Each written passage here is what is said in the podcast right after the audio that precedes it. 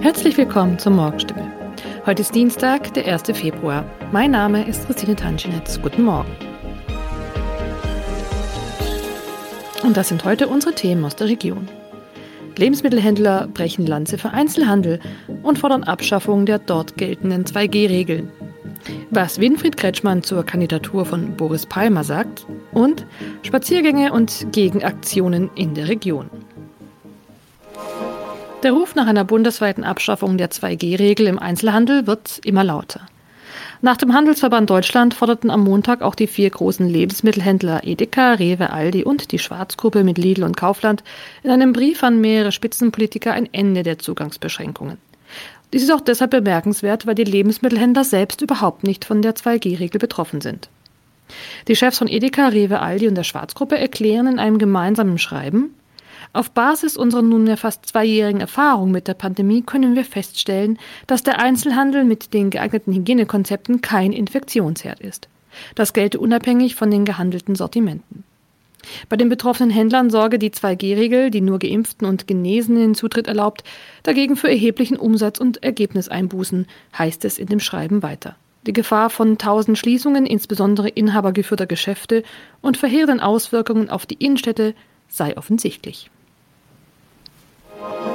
Baden-Württembergs Ministerpräsident Winfried Kretschmann, Grüne, kritisiert den drohenden Parteiausschluss von Tübingens Oberbürgermeister Boris Palmer, Grüne. Der Regierungschef bemängelt das gesamte Vorgehen in der Causa Palmer. Dem bundesweit bekannten Palmer droht der Ausschluss, weil ihm die Grünen kalkulierte Tabubrüche vorwerfen. Im Mai 2021 hatte ein Landesparteitag ein Parteiordnungsverfahren gegen Palmer beschlossen.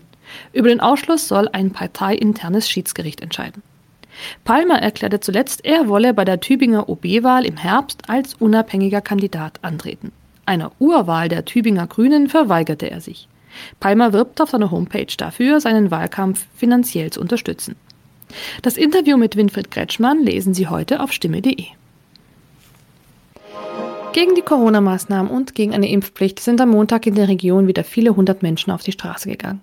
Laut Polizei waren es weniger als in der Woche zuvor. Zudem liefen die Veranstaltungen friedlich und störungsfrei. Derweil formiert sich auch zunehmend Kritik an sogenannten Corona-Spaziergängen.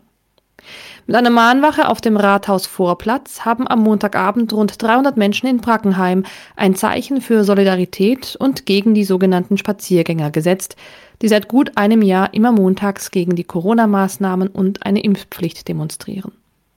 Wir wollen den Freigängern die Deutungshoheit nehmen und der stillen Mehrheit ein Gesicht geben, sagte Organisator Andreas Bachmann. Ohne Parolen, Trommeln oder Trillerpfeifen versammelten sich die Menschen im Zentrum der Brackenheimer Kernstadt. Zur gleichen Zeit versammelten sich wieder rund 2000 sogenannte Spaziergänger auf der Festwiese beim Bürgerzentrum der rund 16.000 Einwohner großen Stadt im Zabergäu. Von dort zogen sie durch die Straßen in der Stadt. Auch in Bad Friedrichshall-Kochendorf waren Menschen unterwegs, um gegen die Corona-Maßnahmen zu protestieren. Hier liefen nach Angaben der Polizei rund 400 Menschen zwischen Kaufland und Friedrichshaller Straße hin und her. In Kochendorf ist derzeit eine Allgemeinverfügung in Kraft, die solche Versammlungen grundsätzlich untersagt. Im Vergleich zur vergangenen Woche blieb es aber ruhig und friedlich. Mehr dazu lesen Sie heute auf stimme.de. Soweit die Nachrichten aus der Region. Ab heute widmen wir uns in der Aktion 12 Monate, 12 Regionen dem Kraichgau. Den Februar über berichten wir intensiv über die Toskana Baden-Württembergs und das Land der tausend Hügel. Schauen Sie gerne rein auf stimme.de. Haben Sie Kritik, Fragen oder Anregungen zu unserem Podcast, dann schicken Sie einfach eine E-Mail an podcast.stimme.de. Weiter geht es hier mit Nachrichten aus Deutschland und der Welt mit unseren Kollegen und Kolleginnen aus Berlin. Vielen Dank, schönen guten Morgen. Ich bin Nicole Markwald und das sind heute unsere Themen aus Deutschland und der Welt. Tödliche Schüsse auf zwei Polizisten in Rheinland-Pfalz. EU-Impfnachweise ohne Booster künftig nur noch neun Monate gültig. Und der Ukraine-Konflikt vor dem UN-Sicherheitsrat. Nach den tödlichen Schüssen auf zwei junge Polizisten in der Pfalz sind zwei Tatverdächtige festgenommen worden. Die 38 und 32 Jahre alten Männer seien im saarländischen Sulzbach gefasst worden, sagte eine Polizeisprecherin. Die Fahndungsmaßnahmen laufen aber weiter, weil nicht ausgeschlossen werden könne, dass es noch weitere Mittäter gebe. RPR1-Kollege Thomas Stüber berichtet aus Kusel, was weiß man über die Festgenommenen? Bei einem der beiden handelt es sich um den 38 Jahre alten Mann, der nur eine knappe Stunde zuvor mit Foto, Namen und Wohnort öffentlich zur Fahndung ausgeschrieben wurde. Berichten zufolge hatte er über eine Anwältin die Polizei kontaktiert und ließ sich widerstandslos festnehmen. Auch die zweite Festnahme, nur wenige Minuten später, verlief ruhig. Bei Wohnungsdurchsuchungen haben die Ermittler dann unter anderem Waffen sichergestellt. Der ältere der beiden hätte aber eigentlich keine Waffen mehr besitzen dürfen. Ihm wurde nämlich gleich zweimal 2008 und 2020 der Jagdschein entzogen. Das hat der Deutsche Jagdverband mitgeteilt. Wie geht es denn heute in dem Fall weiter? Naja, die Ermittlungen laufen weiter. Es stehen ja noch die gerichtsmedizinischen Gutachten aus. Außerdem werden die beiden Verdächtigen befragt. Sie haben sich ja bislang noch nicht zu den Vorwürfen geäußert. Der Hauptverdächtige, der 38-Jährige, soll heute noch dem Haftrichter vorgeführt werden.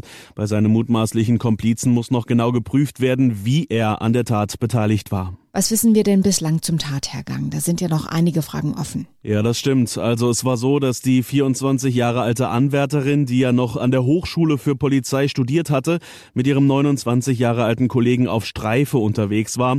Die Beamten entdeckten im Wagen der Verdächtigen totes Wild und funkten das an die Zentrale und kurz darauf kam der letzte Funkspruch, die schießen.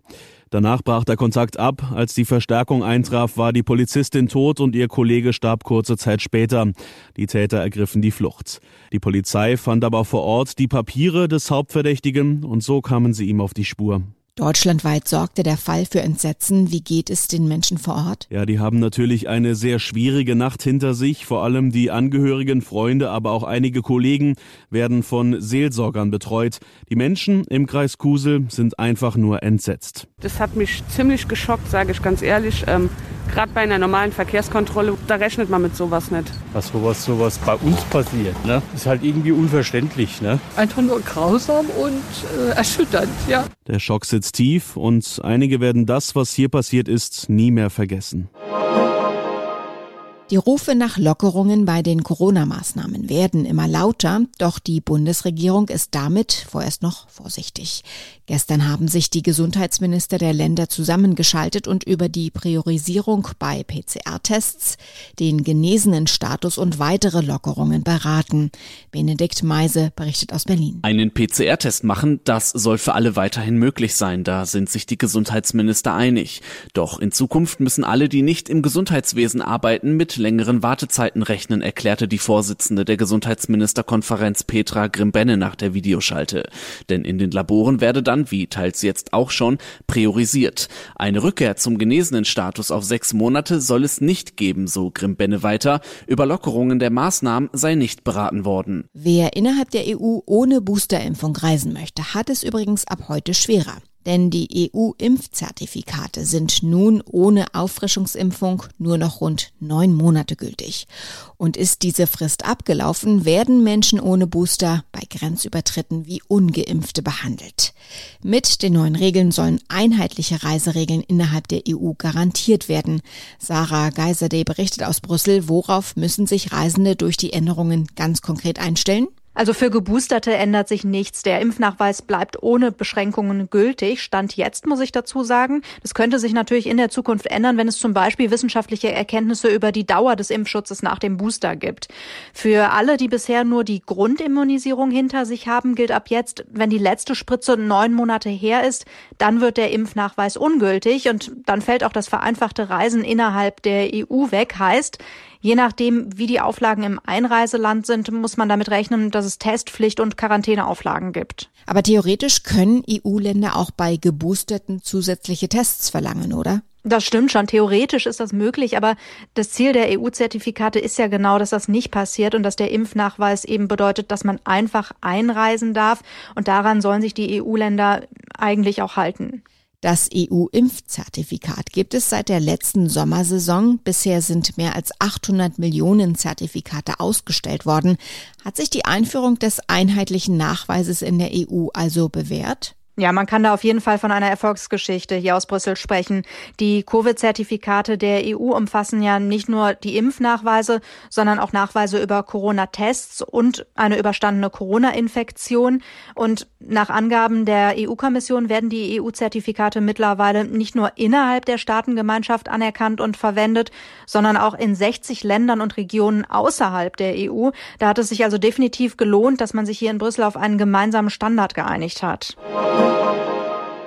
Der Ukraine-Konflikt war gestern Thema im UN-Sicherheitsrat. Es war die erste öffentliche Konfrontation beider Seiten vor dem UN-Gremium. Die USA und Russland lieferten sich einen Schlagabtausch. Der Westen wolle Krieg, behauptete Moskaus UN-Botschafter. Seine US-Kollegin hielt dagegen. Die USA verlangen einen Rückzug der rund 100.000 russischen Soldaten. Tina Eck berichtet aus den USA. Aggressionsdrohungen an der ukrainischen Grenze sind eine Provokation, argumentieren die USA. Die UN-Botschafterin sprach von der größten Truppenmobilisierung in Europa seit Jahrzehnten. Die USA hatten das Treffen im Sicherheitsrat beantragt, um den diplomatischen Bemühungen mehr Nachdruck zu verleihen. Außerdem hätte eine klare russische Absage an einen Einmarsch auf dieser Bühne offizielleren Charakter. Russlands UN-Botschafter beschuldigte den Westen der Provokation. Der rufe geradezu nach Krieg. Wir können nicht ohne sie, aber sie nerven uns unheimlich. Passwörter. Deshalb schauen wir heute in unserem Tipp des Tages darauf, denn natürlich brauchen wir viele, am besten immer wieder neue und sicher sollen sie sein. Nur wie soll man sich die ganzen kryptischen Zeichenfolgen merken?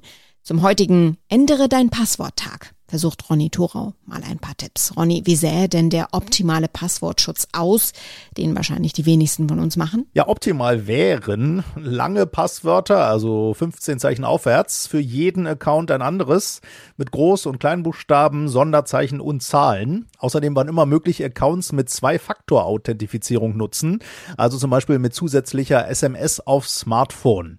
Und dann immer schön Nachrichten checken, ob Seiten gehackt wurden oder Datenflöten gingen und dann da immer schnell das entsprechende eigene Passwort notfalls ändern.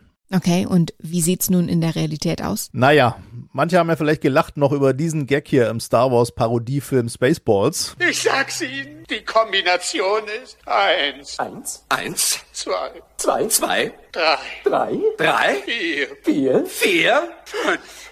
Also so eine blöde Kombination habe ich noch nie vernommen. Das ist ja komisch. Ich habe dieselbe Kombination an meinem Koffer. Aber genau so sieht die Realität aus. In der aktuellen 2021er Liste der meistgeleakten Passwörter stehen 12345 oder auch 123456 nach wie vor weit oben. Genauso auch das Passwort Passwort oder auch naheliegendes wie Hallo oder Schatz.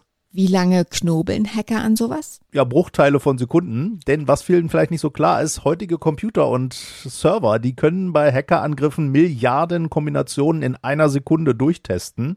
Und jede Zahlenkombination oder jedes bekannte Wort ist da eben schnell mit durchgetestet. Okay, aber wie kann man nun vielleicht zumindest etwas mehr für seine Passwortsicherheit tun, ohne gleich zu verzweifeln? Ja, also kryptische Passwörter kann man sich noch ganz gut merken, wenn man sie aus den Anfangsbuchstaben eines Satzes äh, bildet. Und wenn man nicht bei jedem Account so eins bilden will, dann zumindest bei den wichtigsten, vor allem beim Mailkonto. Denn geknackte Mailkonten, die können Hacker ja nutzen, um sich über die Passwort-Vergessen-Funktion dann reihenweise Passwörter auch von anderen Accounts schicken zu lassen. Außerdem empfehlen Experten Passwortmanager mit einem Master-Passwort. KeyPass zum Beispiel, geschrieben K-E-E-P-A-S-S, wird vom BSI empfohlen, also vom Bundesamt für Sicherheit in der Informationstechnik. Und man kann also seine Mailadresse testen lassen, ob sie schon kompromittiert wurde? Ja, das empfiehlt sich vor allem bei schon lange benutzten Mailadressen. Die sollte man mal in die Datenbank des Hasso-Plattner-Institutes eingeben, ob die Mailadresse samt Daten schon im Netz rumgeistert. Und wenn ja, dann kriegt man auch Tipps, was man dann machen soll. Es ist ein eher pikanter Streaming-Start. Diese Woche die Geschichte des berühmtesten Sextapes der 90er von Baywatch-Star Pamela Anderson und Schlagzeuger Tommy Lee. Diese Geschichte wurde nun als Miniserie verfilmt. Pam and Tommy heißt die Serie und startet morgen in den USA. Wussten Pamela Anderson und Tommy Lee eigentlich davon und was treiben die heutzutage eigentlich so? Sören Gies berichtet aus Los Angeles. Haben die beiden Stars eigentlich ihr Einverständnis gegeben? Er zumindest indirekt ja, sie definitiv nicht. Das Hollywood-Klatschportal Entertainment Tonight hat eine anonyme Quelle im engeren Umfeld des Ex-Paares aufgetan, die sagt, die Reaktion der beiden auf die Show könnte gar nicht unterschiedlicher sein.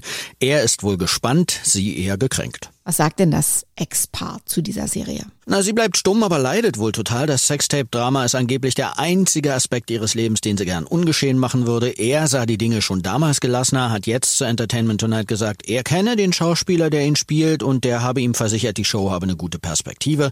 Die Story sei ja an sich auch cool, aber das Ganze damals zu durchleben, das sei was ganz anderes gewesen und das sollten die Leute auch sehen, findet er. Soweit das Wichtigste an diesem Dienstagmorgen. Ich heiße Nicole Markwald und wünsche einen guten Tag.